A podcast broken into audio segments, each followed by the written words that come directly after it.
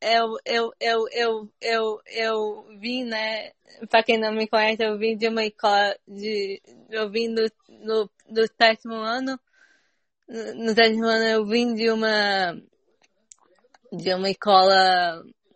Eu vim transferida, né? De uma escola pública, de uma escola municipal para uma escola pública aqui em, ba... em Bagilha. É... Nossa, e, e mudou minha, minha vida, mudou a taxa de recursos, mudou, muda a vida de todo mundo. Eu tenho muito, muito, muito. Eu não vou falar agora, eu vou falar quando o povo chegar, porque eu tenho muita coisa para falar sobre, sobre, sobre educação. Eu, a, a minha vida educacional foi maravilhosa e está sendo maravilhosa agora no. no. no. Estou feliz também, porque a. A instituição que eu escolhi estudar é uma instituição ótima, maravilhosa. E eu não tenho nada na, na, na do, do que do que, do que, do que ficar mais. Vai ferrar o, o, o povo chegar para eu começar a falar. Que bacana. Para quem não conhece, a Belinha é estudante de comunicação social. Ela faz cinema e mídias digitais. Ela tem paralisia cerebral. Mas ela ama a vida e ela fala que a poesia nas horas vagas do Instagram é como se fosse a vida dela, né? Então, é muito bom ter a Belinha aqui sempre com a gente. A gente aprende muito com ela. Vamos começar? Serginho é o nosso convidado de hoje para a gente falar sobre educação e cultura. E eu queria começar com uma frase de Paulo Freire, que eu acho que é uma grande referência para todos nós brasileiros. Quem não conhece, é, ele tem dois livros muito lindos que chama Pedagogia da Autonomia, Saberes Necessários à Prática Educativa, e a Pedagogia do Oprimido, que ele fala muito que todo oprimido um dia quer ser opressor. Então, por isso que a gente não pode ter a educação como opressão. Mas uma, uma, uma frase do Paulo Freire, que ele, faz, ele fala assim, ninguém é sujeito da autonomia de ninguém. Por outro lado, ninguém amadurece de repente aos vinte e cinco anos. A gente vai amadurecendo todo dia, ou não. A autonomia enquanto amadurecimento do ser para si é processo, é vir a ser. Olha que lindo! A autonomia enquanto amadurecimento do ser para si é processo, é vir a ser. Sou apaixonada com esse cara. Paulo Freire ensina muito a gente, ensina todos nós, assim, faz umas reflexões muito massas. E falando de educação, Paulo Freire é uma grande inspiração para um dos grandes amigos, o primeiro projeto que a gente encontrou, que foi o Tião Rocha, do Centro Popular de Cultura e Desenvolvimento, onde ele fala que o sonho dele é que todo mundo é, exercesse o verbo Paulo Freirar.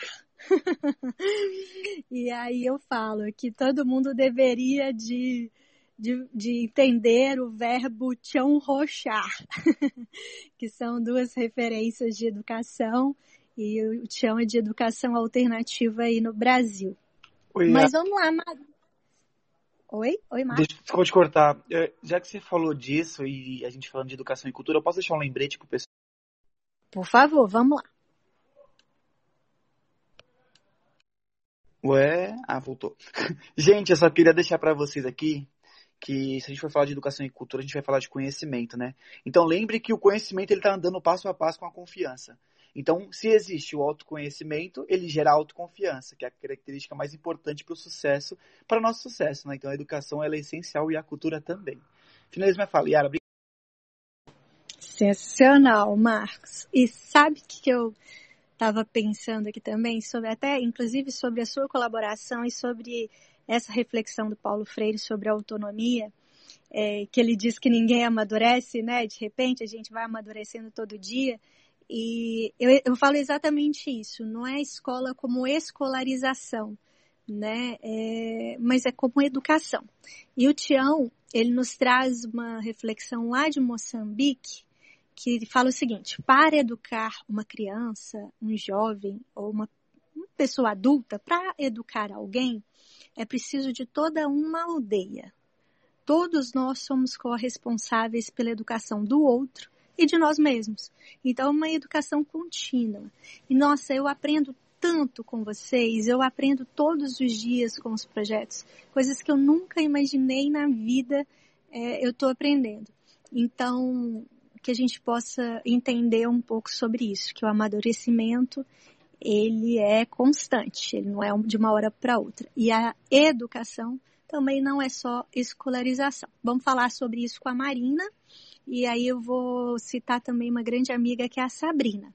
Mas vamos lá, Serginho, então hoje os nossos convidados para falar de educação, cultura e não de escolarização vai ser o Serginho, a Marina, e eu queria dar as boas-vindas para a Fernanda, para o Dieguito que chegou agora e para todo mundo que está ouvindo. E quem quiser fazer alguma pergunta, levanta a mãozinha para a gente poder fazer uma boa, um bom bate-papo e não ficar só a gente falando aqui, né? Vamos lá, Serginho, o que é educação e cultura para você? Olá, olá pessoal, para quem chegou aqui agora, bom dia, boa tarde, boa noite, não sei onde se encontram também, né? Mas quando a gente fala em educação e cultura, Yara, para mim a gente está falando de tudo, a gente está falando da, de como a gente construiu a nossa sociedade, de como a gente é, ensinou os, os menores, é, quem está chegando, né, para a escolarização nesse momento. Então, a gente pega o, o, todo o nosso aprendizado, né, para poder passar, coisa que vocês também fazem maravilhosamente bem, aí, com mais de seis mil projetos catalogados. Isso é uma forma de ensinar também, né? Pegar essas referências e mostrá-las ao mundo. É, é um trabalho que é árduo, que poucas pessoas fra- fazem, realizam, e vocês fazem isso com maestria, né? Então, e é interessante quando a gente fala de cultura, né? Porque a cultura, muitas vezes, como a gente vai falar que hoje é ligado mais à questão, é, ligado mais à, à questão é, artística mesmo, né? Quando a gente fala no setor cultural, principalmente aqui, a gente liga muito ao audiovisual, à escrita, à literatura, à música, né? Mas é legal lembrar também que a cultura é o todo, né? A cultura, ela é esse, é tudo aquilo que inclui o conhecimento, as crenças de um povo, de uma tribo, a arte, a moral, os costumes que, que se tem, esses hábitos, né? Então, quando a gente fala de cultura, a gente pode falar de vários termos da cultura, né? Assim como existe a cultura do estrupo, a cultura do preconceito. Tudo isso também é uma forma de cultura, mas hoje a gente está aqui ligado mais à cultura no setor da educação, né? A cultura que vem agregando essa arte às nossas vidas. E, para mim, a arte é tudo. É, a arte se encontra em tudo, né? A arte se encontra no cozinhar, em você levantar com disposição, você escrever a sua agenda, repassar seus compromissos. Isso também é uma forma de arte, também é uma forma de você se educar, né? Então, para mim, acho que está relacionado ao, a tudo que a gente realiza no nosso dia a dia, né, Yara? Boa, Serginho. Para quem não conhece o Serginho, o Serginho é o nosso arteiro aqui.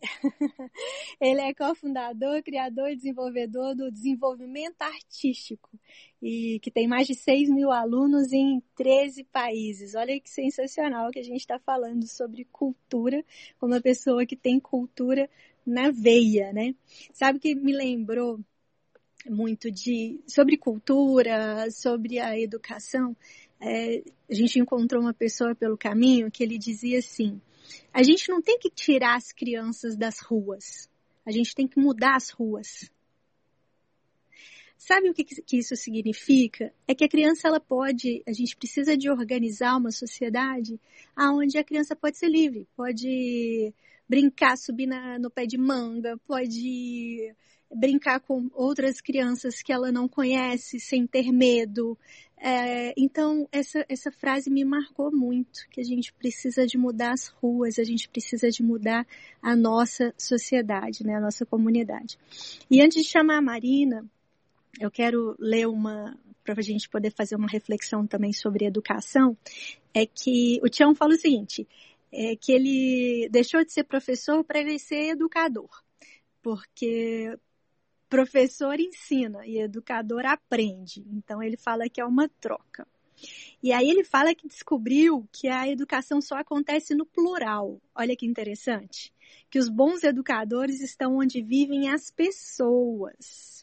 Então, por que que a gente faz da escola meio que aquela prisão, né? Um atrás do outro e as portas fechadas, e, né? Todo mundo sabe. A boa educação é uma relação de equilíbrio e não aquela em que um acha que sabe e o outro acha que não sabe. Quando um manda e o outro obedece, isso não é educação, isso é imposição. Olha que baita reflexão. Até rimou. Marcos, aí, até fiz uma poesia. Marina, minha linda. Marina que tem um filho lindo, que faz uma... tem uma maternidade maravilhosa, que educa o seu filho maravilhosamente bem. Bom dia, nossa preciosa. Como que a gente vai falar hoje sobre educação e cultura, sobre a sua maternidade, a forma que você leva educação e cultura para o seu filho.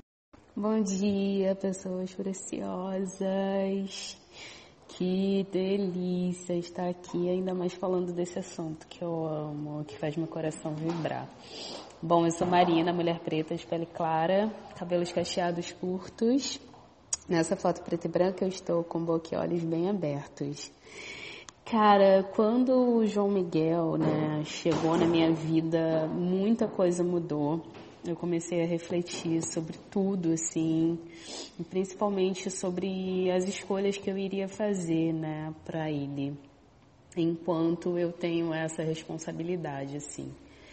E aí eu comecei a ver que era muito mais de observá-lo e ir no fluxo dele e das habilidades dele e da, do, do, da curiosidade dele, do momento, do que alguma coisa que eu pudesse planejar muito. É, e aí... foi assim que eu decidi começar é, a ajudá-lo fortemente nessa... ser protagonista, assim, né? Nessa questão da educação dele. E, cara, eu entendo que educá-lo me fez me aproximar muito dele, porque realmente eu preciso estar atenta ao que ele está buscando no mundo, no momento, assim, o que é o interesse dele e... Uh, quais são as potencialidades dele, porque assim, a escola costuma deixar a gente mediano, né, porque a gente precisa estar na média de todas as matérias para passar, mesmo aquelas que a gente não tem afinidade alguma, a gente tem que tirar a energia do que a gente gosta e do que a gente poderia ficar melhor para ir lá para o que a gente não gosta tanto, porque a gente precisa estar na média, né? A gente precisa dessa mediocridade, digamos assim. Então, é maravilhoso, cara, poder permitir que meu filho desenvolva o que ele ama, que ele é, seja autodidata, proporcionar que ele possa buscar o que ele tem interesse e dele ter prazer em fazer isso. É, dele não ter... entender que quando a gente vai ao mercado, a gente pode estudar matemática, a gente pode estudar sobre os alimentos, sobre, ca, sobre cada grupo de alimentos, quando a gente faz uma simples compra. Quando a gente está nas ruas, ele pode aprender sobre como lidar com as pessoas. A gente pode ter letramento racial quando a gente está lidando com o pessoal assim do nosso bairro mesmo, sabe? Entender sobre diversidade, É, então, educação para mim é isso, educação está na vida e a gente tem que trazer essa referência para as crianças, porque ali na escola tudo vai ficando muito sem sentido. Para que, que eu estou aprendendo química? Para que, que eu estou aprendendo física? Onde é que eu vou colocar isso? Quem nunca falou essa frase, né? Para que, que eu aprendi, sei lá, expressão? Para que, que eu aprendi é, o pi? Eu não, não aprendeu o P I é foda, gente. Eu nunca entendi pra que que eu fui aprender o P I. Não é? E aí, quando eu trago essa referência diária da nossa rotina e por que, né, dá pra trazer a química na molécula da água, quando a gente está, sei lá, olhando o lago dos patinhos do parque que a gente frequenta. Enfim, dá para estudar o tempo todo de forma lúdica e tornar o aprendizado, sabe, interessante para ele ser esse carinha que quer aprender cada vez mais, que tem fome de informação. Então, para mim, educar é muito mais do que estar ali cumprindo é, as normas, o, o, a grade do M E C, sabe? É, tá o tempo todo na vida, aprendendo e ensinando uns para os outros, né? Nessa troca assim, humana, essa conexão humana que é maravilhosa quando a gente se permite. Por enquanto é isso. Lindo, lindo, Marina. E você acaba também aprendendo muita coisa. Nossa, né? Porque... nossa, eu falo que ele é meu mestre, né? Quem, quem conhece sabe que, putz, eu sou muito grata por ter feito essa escolha, caramba, porque é aprendizado o tempo inteiro. E aí as conexões que ele vai fazendo com o que eu acho que eu estou ensinando para ele... O que traz de retorno para mim, nossa, é gigantesco. Nenhuma escola, faculdade me ensinou o que eu estou aprendendo nesses anos, sabe? De que eu fiz esse, me permitir ser protagonista da educação do meu filho. Perfeito. Depois, se você se sentir confortável de falar aquela, aquela outra parte que a gente tinha discutido hoje mais cedo, fica à vontade. Eu vou contar mais uma história, mas ler mais um pedaço sobre, a, sobre o Tião, né? Que ele diz, educação não é o que eu tenho ou o que o outro traz, mas o que a gente troca. Escolarização e educação são coisas diferentes. Escola é meio. Educação é fim, assim como a liberdade, a felicidade e saúde. E nós sonhamos com o fim, não com os meios. Toda essa reflexão coincidiu com a difusão de um novo conceito que achatou ainda mais o mundo, o grande consenso em torno do I D H, que é o Índice de Desenvolvimento Humano. E ele fala que, assim, a gente acaba olhando pela escassez. Quando a gente mede o I D H, a gente olha a escassez, as, não, não olha a potência, tanto da criança quanto da comunidade. Aí ele fala o seguinte, a gente precisa de falar sobre o I P D H, que é o Índice do Potencial de Desenvolvimento Humano. Então, o que, que me faz refletir sobre essa parte? Como a gente está tirando o potencial do humano, dessas crianças, dos jovens e de nós mesmos? Porque se a gente está ali na escolarização, onde a gente aprende coisas que são importantes, né? É, para quem vai trabalhar com P I, que precisa do P I, ou que quem vai trabalhar com... essa, Com, com a matemática, né? Agora com toda a computação, com tecnologia, com digital, é super importante aprender sobre isso. Mas que para nós, seres humanos normais, não que seja anormal isso, gente, mas que não seja nerd, né? Eu não sou nerd para aprender essas coisas. Eu gastei muita energia, como a Marina falou, muita energia e muito tempo para estudar, para poder fazer a prova, para passar de ano, de ano e para nunca mais lembrar, porque eu não lembro de muita coisa. Olha, eu vou falar sério, eu só entendi a geografia depois que eu pus o pé no mapa do Brasil. Aí que eu entendi os biomas, aí que eu entendi os rios, aí que eu entendi sobre as capitais do interior, sobre o que é Mata Atlântica, o que é Cerrado, o que é... Antes, antes, apesar de ter estudado tudo isso, eu não lembrava de mais nada, né? Então, por que não a gente, a gente fazer com que as crianças escolham aquilo que elas querem aprender? Tem um projeto que chama A União Faz a Vida, que é um projeto de uma cooperativa de crédito chamado Sicred. E o que, que eles fazem? Eles levam para dentro das escolas públicas um projeto que ele é de seis meses. As professoras, igual a Marina falou, ah, a gente está estudando química quando a gente está olhando os patinhos no lago, a gente está estudando matemática quando a gente vai no supermercado, a gente está estudando os alimentos quando a gente faz compra. E o programa União Faz a Vida é exatamente isso. É, não tem na escola, nessas escolas que eles atuam, não tem prova e eles não estudam matemática, português, geografia e história da forma é, tradicional. Eles, o que, que os alunos fazem quando começa o semestre? Eles fazem uma investigação.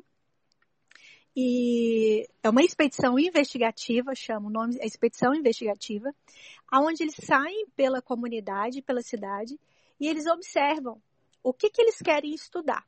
Aí, tipo assim, ah, eu quero estudar sobre a arte, essas pinturas no muro, eu quero estudar sobre o mar, eu quero estudar... Aí eles votam entre si, olha a democracia, aprender a democracia...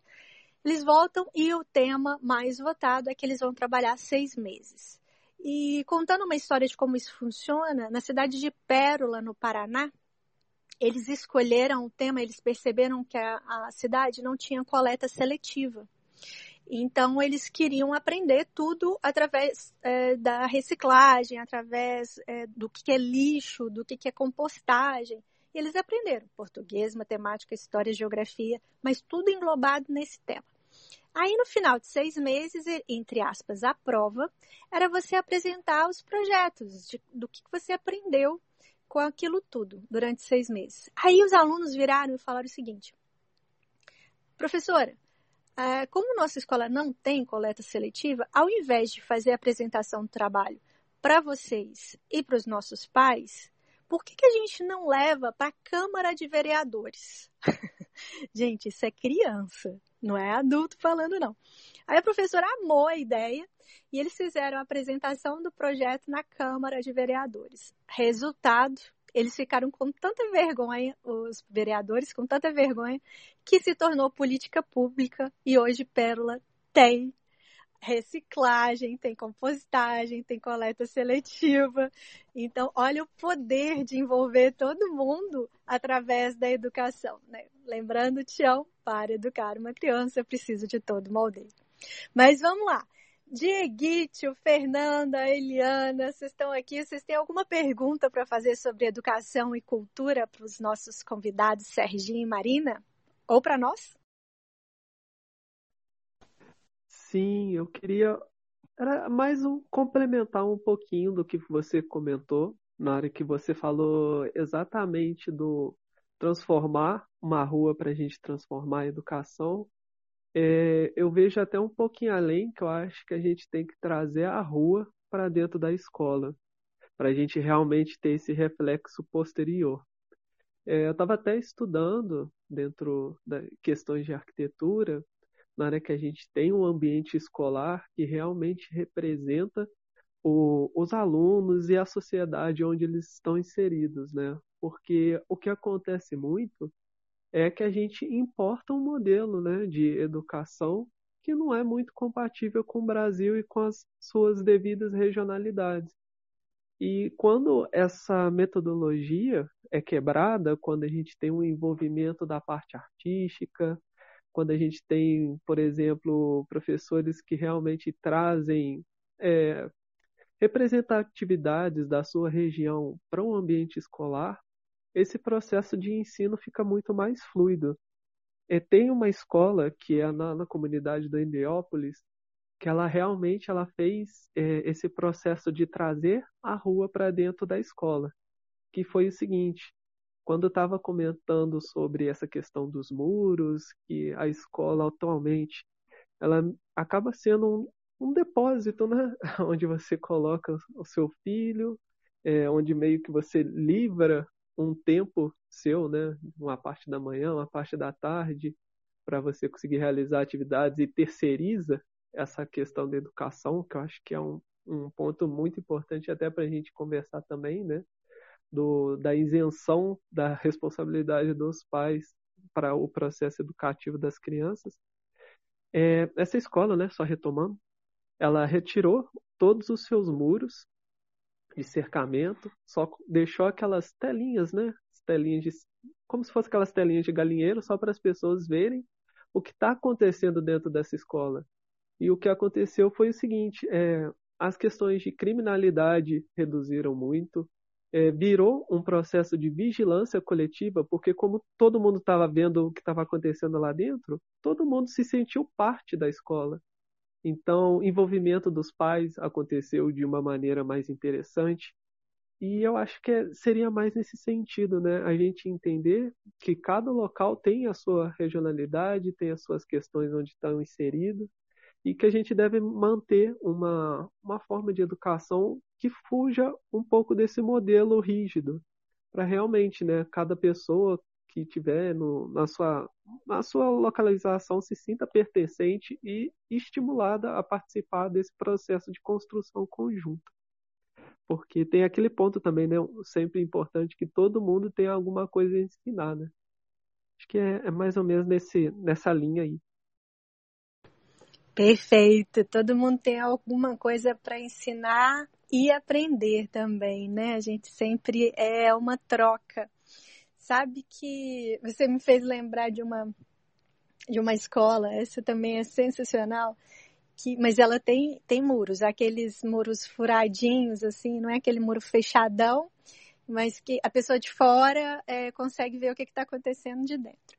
E aí eles mudaram o formato da escola também, trazendo os pais, porque tem algumas escolas, principalmente em comunidades mais pobres, que as crianças não têm sonhos, né? Elas perdem os sonhos, porque meu avô foi assim, meu pai é assim, eu vou continuar sendo assim. É a síndrome da Gabriela, né? Eu nasci assim, eu vou morrer assim. E aí as crianças perdem os sonhos. Aí eles começaram a, tra- a trazer vários profissionais assim para dentro da escola, médicos, dentistas, advogados, garis, é, tu- todas as profissões, cozinheira, chefe de cozinha, tu- todas as profissões assim, para dentro das aulas. Então eles iam estudar história, matemática, português, sempre com Um, um profissional ali que, que eles poderiam se inspirar e poderiam se tornar aquele professor, aquela, aquela pessoa, aquela profissão. E aí tinha uma mãe de um menino que não, que não, esse menino não gostava de ir para aula de jeito nenhum. Ele era um custo para esse menino ir para a escola. E de repente esse menino começou a ficar muito interessado, muito interessado, ir para a escola, sempre chegava mais cedo, levantava mais cedo e sempre queria ficar o máximo possível na escola. E a mãe foi na diretoria para entender, porque se ele estava era fazendo alguma bagunça, se ele estava realmente indo para a escola e tal.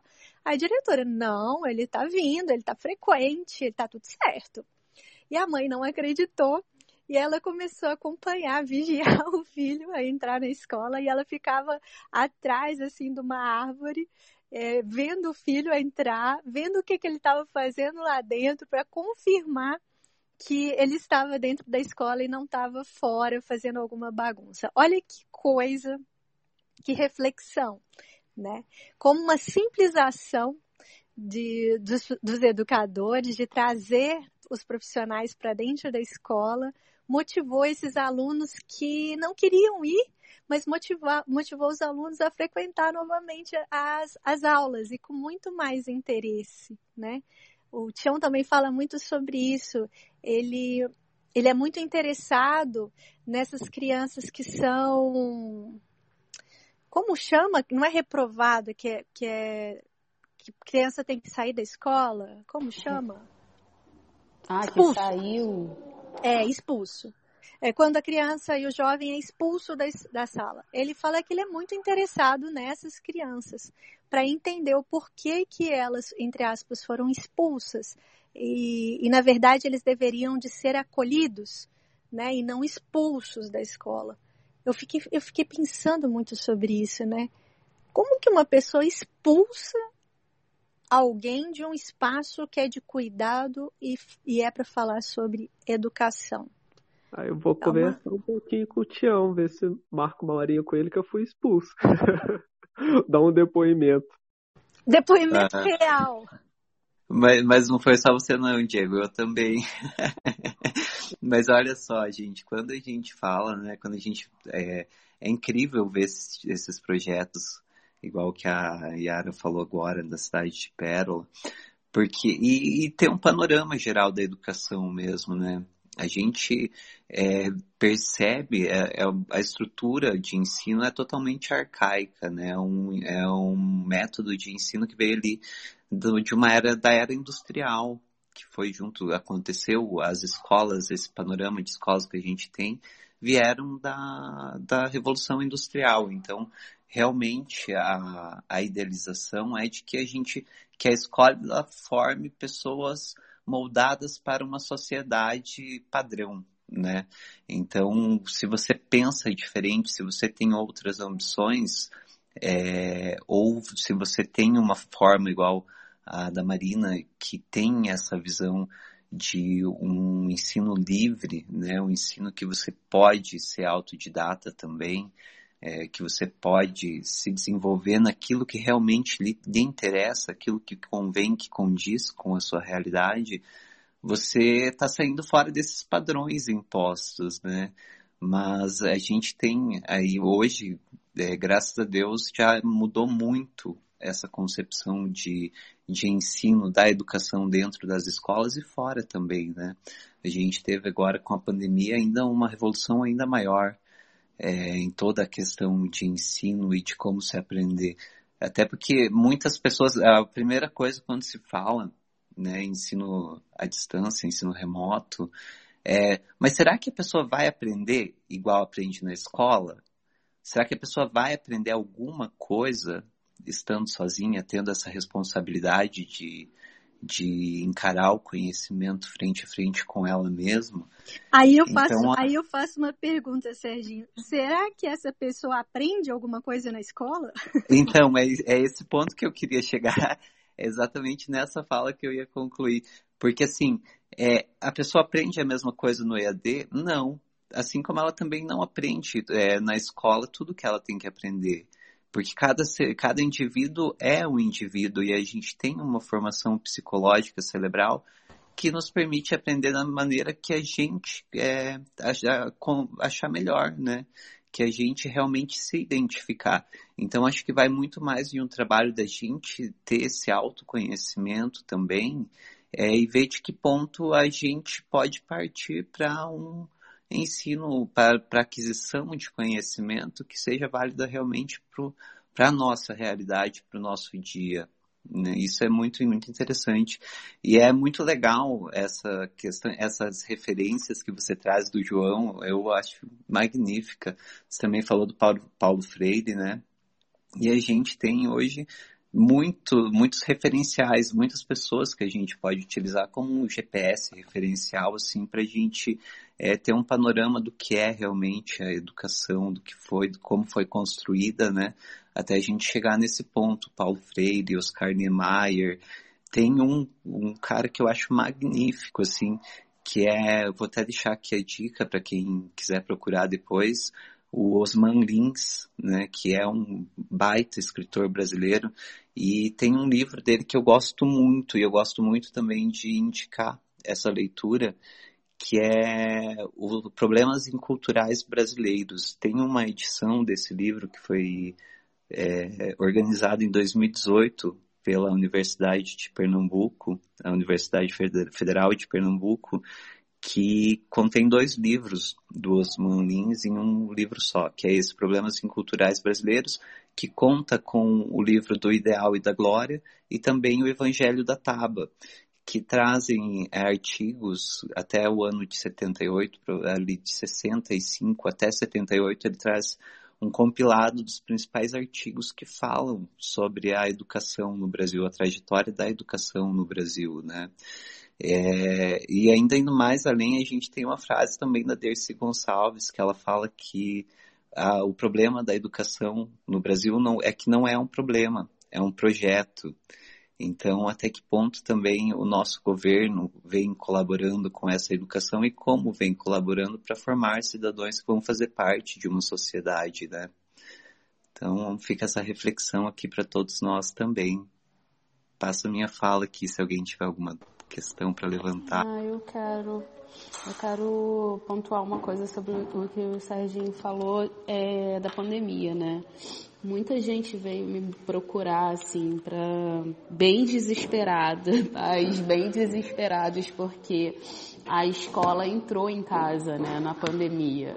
E aí teve muita gente que se decepcionou muito, tanto com os professores quanto com os métodos, né. É, e também é surreal uma criança ficar ali horas na frente de um computador, né, uma criança cheia de energia. Ficar ali naquele, no jeito que eles deram, né, para continuar com é, a escola na pandemia. Então, muita gente me procurou para saber melhor sobre o que eu faço com o João Miguel. E foi bem legal ver esse movimento, assim, dos pais, né, percebendo o que é a escola e o que é o conteúdo que está sendo é, ali passado para os filhos, né. É, uma questão é essa e a outra é, cara, não é fácil, né, quando a gente escolhe ser protagonista, assim, do, da educação do filho, porque a gente tem que estudar também, a gente tem que buscar métodos, é, matemática era o meu fraco, sempre foi, e eu falei, caraca, como é que eu vou ensinar matemática pro João Miguel, né, é a coisa que eu quero ficar mais longe na vida, assim. E eu encontrei um método que é tão legal e é tão fluido, assim. Eu falei, ai, gente, por que eu não aprendi matemática assim? Tudo seria tão mais simples. E aí, é uma coisa que eu quero passar para quem possa estar aí cogitando a possibilidade de ter esse protagonismo na educação do filho, é, a gente precisa sim de referências, a gente precisa sim estudar, mas a questão é muito mais conexão com a criança, é muito mais observar a sua criança do que você pegar alguma coisa pronta e reproduzir ali, porque senão você está fazendo a mesma coisa que a escola faz, sabe? E não é essa a ideia. Então, bom, eu amo real isso, esse processo, essa jornada. E quem estiver aí sentindo o coraçãozinho vibrar, me chama, vamos conversar, que é muito mais fácil do que a gente imagina. Eu vou contar uma história de uma grande amiga, que saudade dessa mulher, ela se foi. Ela se foi por não aguentar realmente a pressão é, da sociedade. Ela era uma, uma ativista e uma empreendedora social. Algumas pessoas podem conhecer por causa das reportagens que saíram sobre a morte dela, que é a Sabrina Bittencourt. Ela, ela criou, ela educou três filhos é, em homeschooling. Eles nunca foram para a escola tradicional, ela educou em, né, em casa. Isso não significa que seja sozinho, viu, gente? Significa que é uma troca. As amigas que sabiam falar inglês da, ia para lá e ela fazia um almoço. E as pessoas, amigas que eram fortes em história, ia para lá e tomavam café. Era essa, essa troca. E aí o filho dela, o Gabriel Baum, Baum, cada um chama de uma coisa, Baum, Baum. Ele fez um feito, assim, ele falava três idiomas com onze anos de idade, ele passou numa universidade de culinária no México com onze anos, gente, sem nunca ter ido numa escola tradicional. E hoje ele é um grande ativista também. Hoje ele já é um homem, né? Já é um rapaz bem super conceituado, assim. E, e olha que engraçado, né? Se for contar uma história assim para os tradicionalistas, virar e falar como ele falou três línguas com onze anos de idade sem nunca ter ido numa escola. Como que ele passou numa universidade com onze anos de idade sem ter nunca passado por uma escola? Ela criou a Escola Com Asas, né, que é um projeto, era um projeto muito lindo. Ela tinha, poxa, essa mulher era uma super empreendedora social. E a Escola Com Asas era isso, dar asas para as crianças aprenderem da forma que elas quiserem. E tem, você falando que a sua dificuldade era matemática, Marina, tem duas formas também que eu vou deixar como dica para quem não gosta de matemática e não gosta e não sabe como lidar com seus filhos ou as crianças que aparecem pelo seu caminho. Tem a damática, que é você ensinar as contas, mais, menos, multiplicar, dividir, através da dama, do jogo de dama. Tem a matemática, que a gente conheceu, foi um educador lá em Brasília, é, no, no Distrito Federal, na verdade, foi em Brasília em si, não, foi nos arredores, eu esqueci o nome da cidade. Que aí foi um educador que ele virou e falou assim, gente, as crianças, elas são alfabetizadas com G de girafa, E de elefante, L de leão, mas o Brasil não tem leão, girafa nem elefante. Eu preciso de alfabetizar eles com os animais que nós temos. Então, E de ema, isso a gente tem, né? G de gariroba, isso a gente tem. E ele foi... É, fazendo a educação de português, né, através é, daquilo que as crianças eram acostumadas a encontrar pelo cerrado. E a matemática, ele levava as crianças para meio do mato, assim, e ensinava através das folhas. Quantas folhas tem aqui nessa árvore? E se a gente tirar tantas? E se a gente multiplicar? Então chegou aí a matemática, e... que é sensacional. E uma outra coisa, falando sobre esses padrões, Serginho, que, que foram criados na era industrial, e é um formato até hoje de industrialização, né, da, da educação, é, olha que coisa. Teve uma vez que foi, até você também, Diego, você que é arquiteto, foi aprovado um projeto de uma escola que veio do, do Nordeste. O engenheiro, o arquiteto, era do Nordeste. Então, ele fez todo o projeto de escolas, que era para o Brasil inteiro, todas as localidades, ele fez isso para o governo. E no projeto da escola, ele colocou cisternas para captação da água da chuva. Então, toda a escola tinha uma cisterna. Sensacional a captação da água da, da chuva para economizar água e tal. Só que ele fez a estrutura para o norte, para o nordeste, que não dava para o norte, por exemplo, em Belém chove todos os dias, e não dava para o Rio Grande do Sul, porque lá também chove muito. Então, é um padrão que às vezes segue até mesmo de construção, de arquitetura mesmo, e o gasto do dinheiro que não condiz com o Brasil, que é um país continental. Né? Eu sou mineira de Minas Gerais, só no nosso estado nós temos quatro tipos de estados dentro de próprio de Minas Gerais. O norte de Minas é totalmente diferente do Triângulo, que é totalmente diferente do sul de Minas, que é totalmente diferente do centro-oeste. Então são quatro estados dentro de um estado, e o Brasil inteiro, imagina, né? Então... é uma reflexão que eu quero trazer também sobre as estruturas. Mas, gente, a gente não falou com a Fernanda nem com a Eliana ainda. Fê, minha linda, especialista em enneagramas. Conta pra gente, ou fala pra gente sobre uma... Contribui, né, com esse bate-papo de educação e cultura, ou faz uma pergunta pro pessoal aqui. Bom dia, queridos. Quase boa tarde aqui, né, no Brasil. É, eu queria só parabenizar pela sala, esse é um assunto que me interessa muito, né? Eu tenho dois filhos, tenho a Laura de quatorze e o Miguel de nove, e, e quando eu, eu, assim, né, eu sempre questionei algumas coisas na escola, É, principalmente a, a avaliação por notas, que eu acho que é algo que prejudica muito a autoestima da criança. E muitas pessoas sempre me acharam muito louca quando eu falava sobre isso, que achavam que é isso, tem que estimular a competitividade, e eu sempre discordei muito disso. Então, sempre que eu falo sobre isso, no, no meu ciclo de relacionamento pessoal, as pessoas me acham ah, é, sonhadora, acham que eu...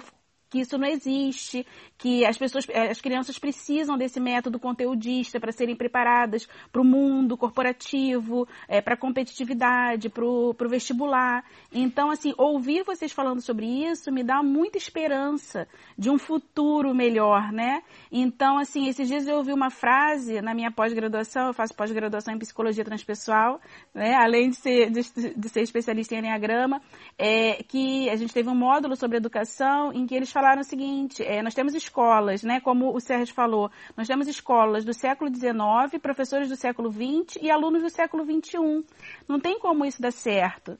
Então, é, é muito importante essa fala de vocês, me dá, me dá, assim, sabe, me dá um calor no coração. Eu não sei se os meus filhos vão chegar a pegar uma educação é, assim como vocês falam, porque meu filho estuda numa escola lúdica, que é um pouco melhor, mas ainda assim tem conteúdo, tem um esquema de notas, mas é um pouco é assim, mais é fluido do que o da minha filha. Minha filha estuda num colégio conteudista e ela não corresponde. Então isso baixa muito a autoestima. Minha filha é totalmente artística, ela gosta de pintar, e eu sinto que isso é, desestimulou ela muito nessa parte artística. E infelizmente eu não tive a percepção e talvez o talento ou o dom, não sei o que, não sei dizer o, como, como se chama, da Marina, né, de pegar e, e, e essa autonomia de trazê-la para casa e falar, não, eu vou dar a aula.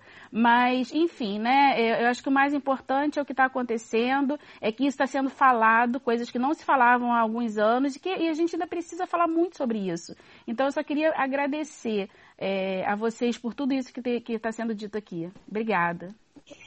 Fê, você tocou num, num ponto muito interessante até, é que no Brasil ainda não é permitido o homeschooling, né? Por vários contextos, em alguns pontos, é, eu até apoio, por exemplo, é, por exemplo, pessoas em extrema pobreza e miserabilidade. É, essas pessoas elas não, elas não têm condições de, de, de terem o homeschooling, né? Então, por isso a obrigatoriedade de ir para uma escola formal. É, agora também não precisa, em outro ponto, não precisa ter muito dinheiro para fazer o homeschooling, tem que ter muita boa vontade para fazer. E a perseguição de pessoas que podem fazer que, o homeschooling, que, que querem fazer, que, a perseguição dos pais é muito grande. É, como eu sou de Minas, né, tem uma associação de pais em Minas, que foram pioneiros no homeschooling no Brasil, que tem a, a capacidade de, de fazer o homeschooling é, tanto financeiramente como também de, de tempo e, e conexões e tudo.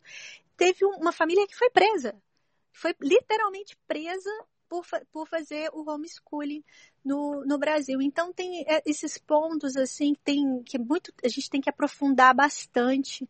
E é até difícil de, de falar sobre eles, porque tem até uma a legislação, ela nos impede.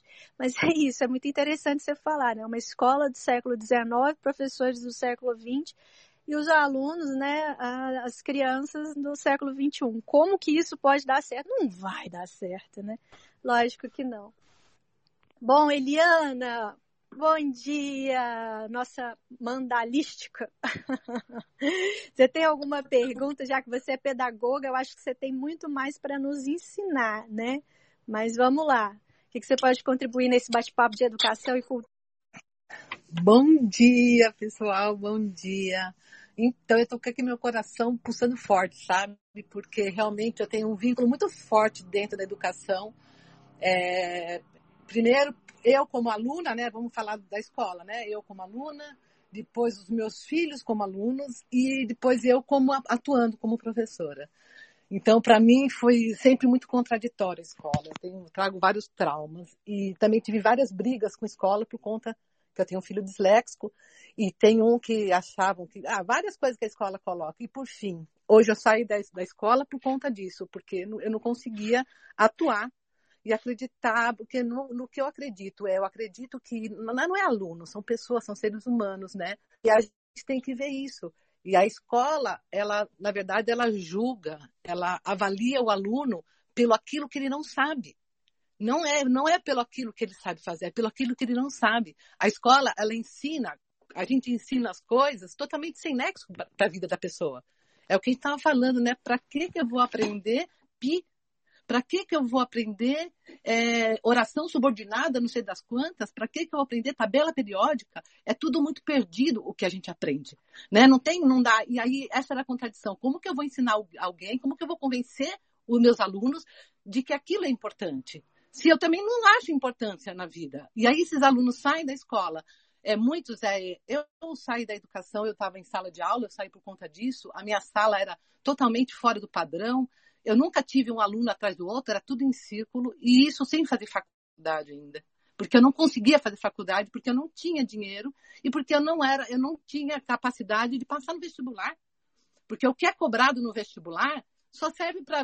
Né, não, não leva a lugar nenhum. Só para a gente ter o volume de pessoas entrando na faculdade. E aí, quando eu consegui me formar, eu descobri que Paulo Freire era todinho na minha vida, eu descobri um monte de coisa. E... por conta de, dessa, desse padrão, né, que a escola tem, é, eu acabei saindo mesmo da escola e comecei a dar aula particular e, assim, e trabalhar. E o que eu via nos meus alunos era isso. A primeira coisa que eu tinha que fazer era tirar essa ideia de que ele era aquilo que, ele, que a escola colocava, sabe? Eu sempre falei para meus filhos, vocês não são essas notas, vocês não, vocês não são isso, entendeu? E, e assim, eu passei muito apuro com isso. Então, É, agora, hoje, eu, o que, que eu faço? O que eu fazia, né? Ainda tenho dois alunos que eu atendo. É isso, é colocar eles no lugar deles, falar que eles não é essa escola, que eles não são isso, e, e, e contra a escola mesmo. Eu, e as, as mães ficavam malucas, mas eu falava, a escola realmente é chata desse jeito. Mas a gente precisa aprender, porque a gente precisa ser alguém, então a gente precisa fazer uma faculdade. E aí, outra coisa, quando eu tenho um aluno, que, assim, aí eu comecei a descobrir que tudo isso que eu acreditava, eu não era... utópico, né? Porque quando eu falava no meu ideal de professora, as pessoas davam risada de mim. Isso aí não existe, não tem como você ser assim na escola.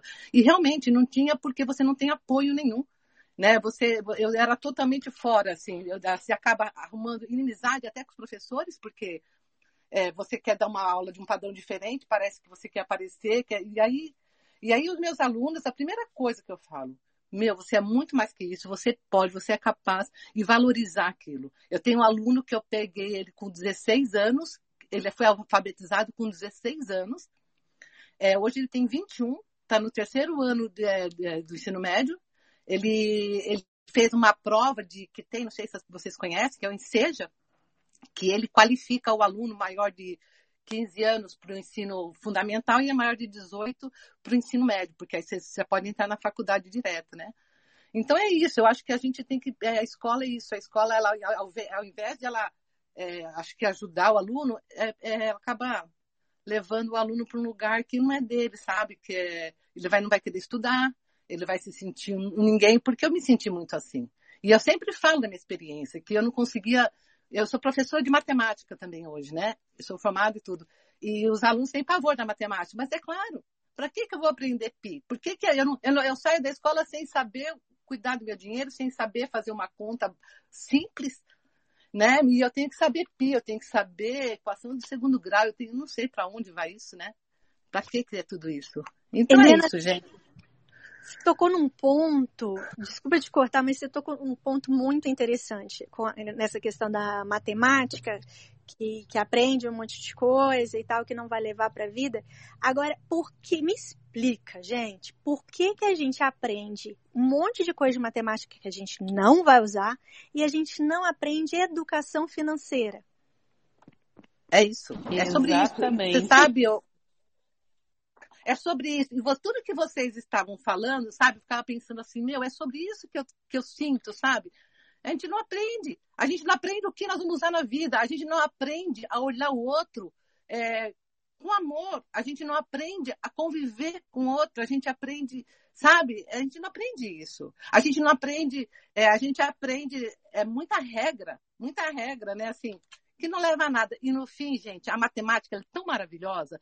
Tudo tem matemática. Se a gente aprender essa, o P I que vocês estão falando, né? Não entendo o P I. Gente, o P I é uma relação tão grande, sabe? É uma, o mundo é tudo é matemática, tudo é números. Os números são muito importantes. A gente é feito de números.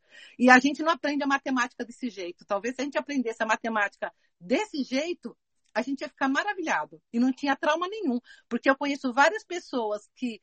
tinha o maior trauma de matemática, que não queriam saber nada da área da matemática e hoje estão em uma área que é totalmente exata. Então, assim, eu acho que vai muito do, do como a gente ensina mesmo, né? Do como a gente passa, do como a gente, né, vê tudo isso. Mas eu acho que... e é isso aí. Então, eu saí da escola por causa disso. Não adiantava, né? Eu tenho que ensinar o P I para o aluno, eu tenho... e eu não consigo ensinar do meu jeito, que é o concreto, que é onde vai ter isso, né? Não dá, porque é muito conteúdo que você tem que dar para pouco tempo de, no ano, sabe? Então, é por isso que eu saí da escola. Eu quero trazer duas, duas dinâmicas que eu fiz com o João Miguel de matemática. Uma foi é, vender salada de frutas. É, ele participou de tudo, né? Desde a compra, a compra do, dos potinhos que a gente ia botar, a compra, a compra das frutas. E ali ele aprendeu sobre a composição das frutas, a importância das frutas para o nosso corpo, como que funciona, né? Quando a partir da fruta entrando no, no nosso corpo, como é que... funciona todo esse metabolismo. Aí ele aprendeu sobre é, receber o dinheiro e dar troco, é, qual foi o lucro que a gente conseguiu ter, como que ele ia lidar com os clientes, que foi ele que vendeu, como é que era a melhor forma de, de recebê-los, né, na banquinha dele e de fornecer aquele produto. Cara, foi incrível. E outra que eu fiz de, é, com a tabuada, né?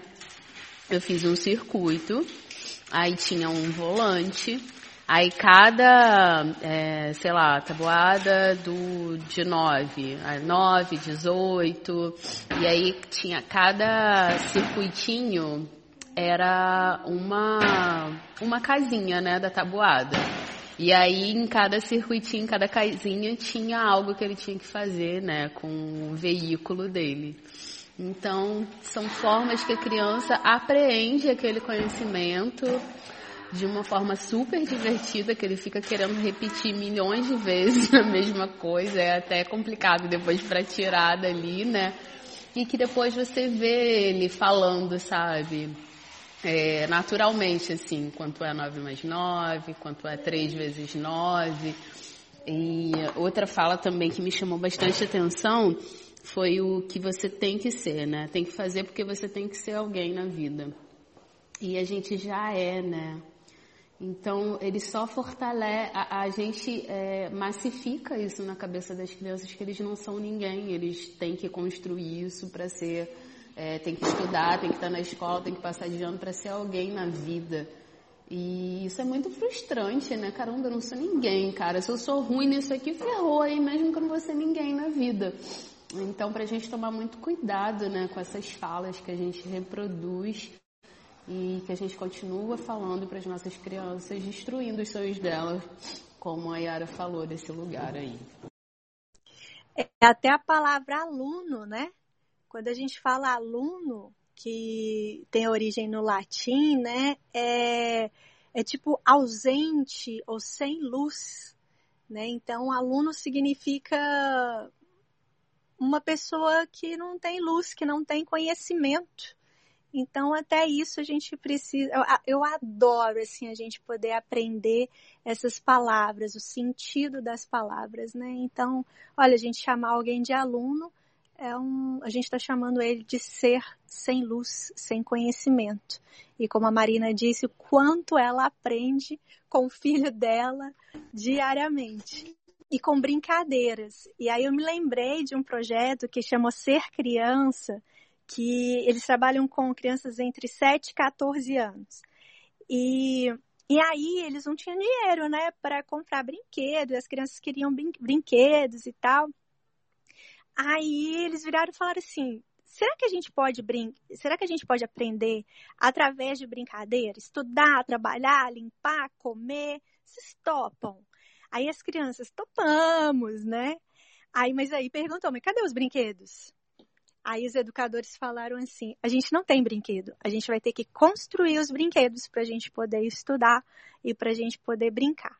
Bom, resumindo, há trinta anos... Ah, não, aí eles falaram assim, mas e aí, vai acabar a criatividade, a gente não vai conseguir, né, é, estudar e brincar com os brinquedos que a gente vai fazer. Aí os educadores viraram e falaram assim, então a gente se compromete assim, quando acabar a nossa criatividade, a gente vai comprar brinquedos para vocês.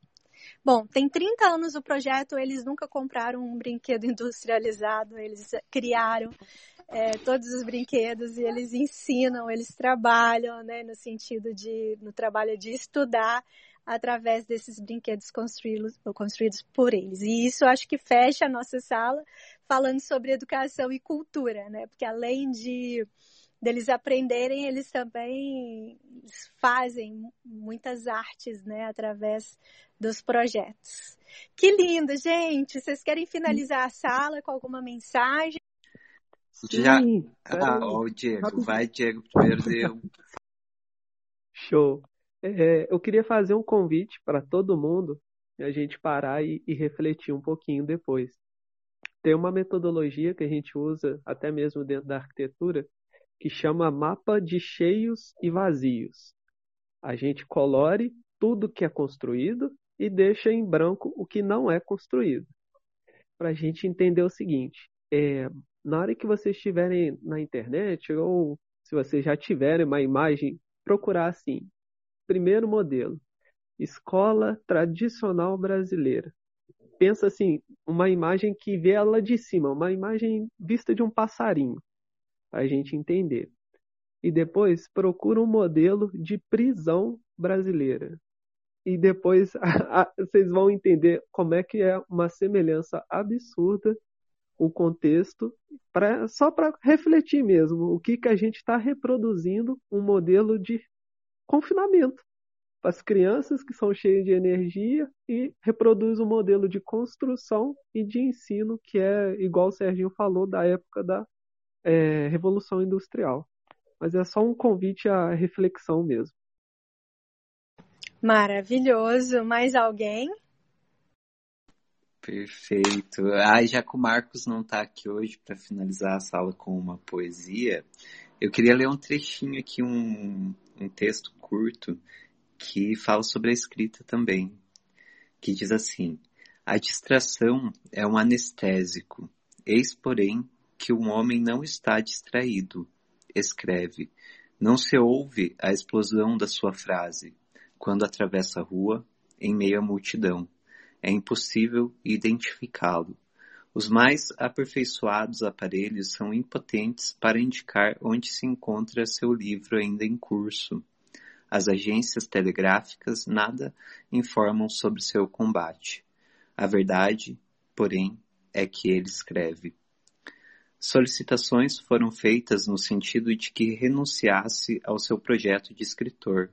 Cercaram-no com uma indiferença atenta.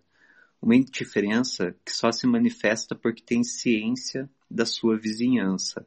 Nenhum alimento lhe foi concedido.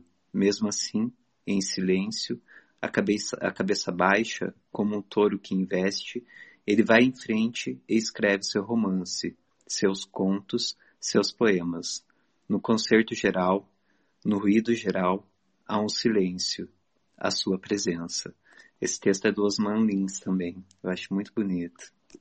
Lindo, lindo, e a gente estava até agora, mas ele teve que sair com o Gustavo aqui na sala. O Gustavo é o produtor do Braulio Bessa, então falando sobre a escrita, nada melhor do que um produtor aqui na sala, mas ele teve que sair, mandou uma mensagem para a gente falar sobre educação e cultura, né, gente? Então, eu finalizo com a famosa frase, né, e filosofia lá de Moçambique, da África, mas que eu conheci pelo Tião, para educar uma criança, um jovem, um adulto, para educar uma pessoa, é preciso de toda uma aldeia. Então, seguimos juntos nessa jornada do bem, pela educação e cultura. Que delícia ter vocês! Amanhã nós vamos estar no Instagram, às dezoito e dezoito, também falando de educação e cultura. Vem com a gente! Um beijo bem grande no coração de todo mundo! Beijos preciosos! Beijos! Beijo!